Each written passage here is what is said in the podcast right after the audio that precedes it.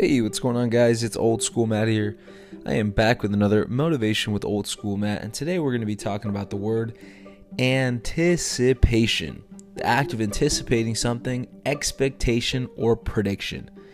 Let's talk about it. This word is extremely crucial when we're talking about the new week, the new month, the new year, and even expanding into the new job, the new position, the new role that we want to acquire in life. Now, to anticipate has a lot of different implications, especially when we're dealing with things that are new, things are that are changing our lives from something that we've not done before.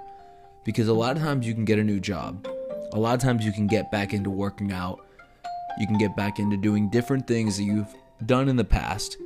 But what's different about anticipating something that has not come yet is where we find lack and we find a struggle to really determine what's next for us and what's the best course of action.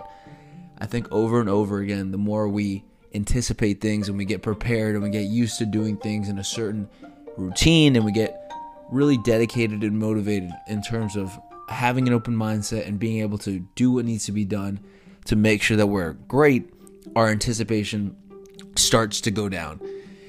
And the better and better that we get at determining what our path is going to be before we even start allows us to have a better sense of anticipation and allows us to be in a less sense of anxiety and panic type of realm. So, I think for the most part, anticipating something is great.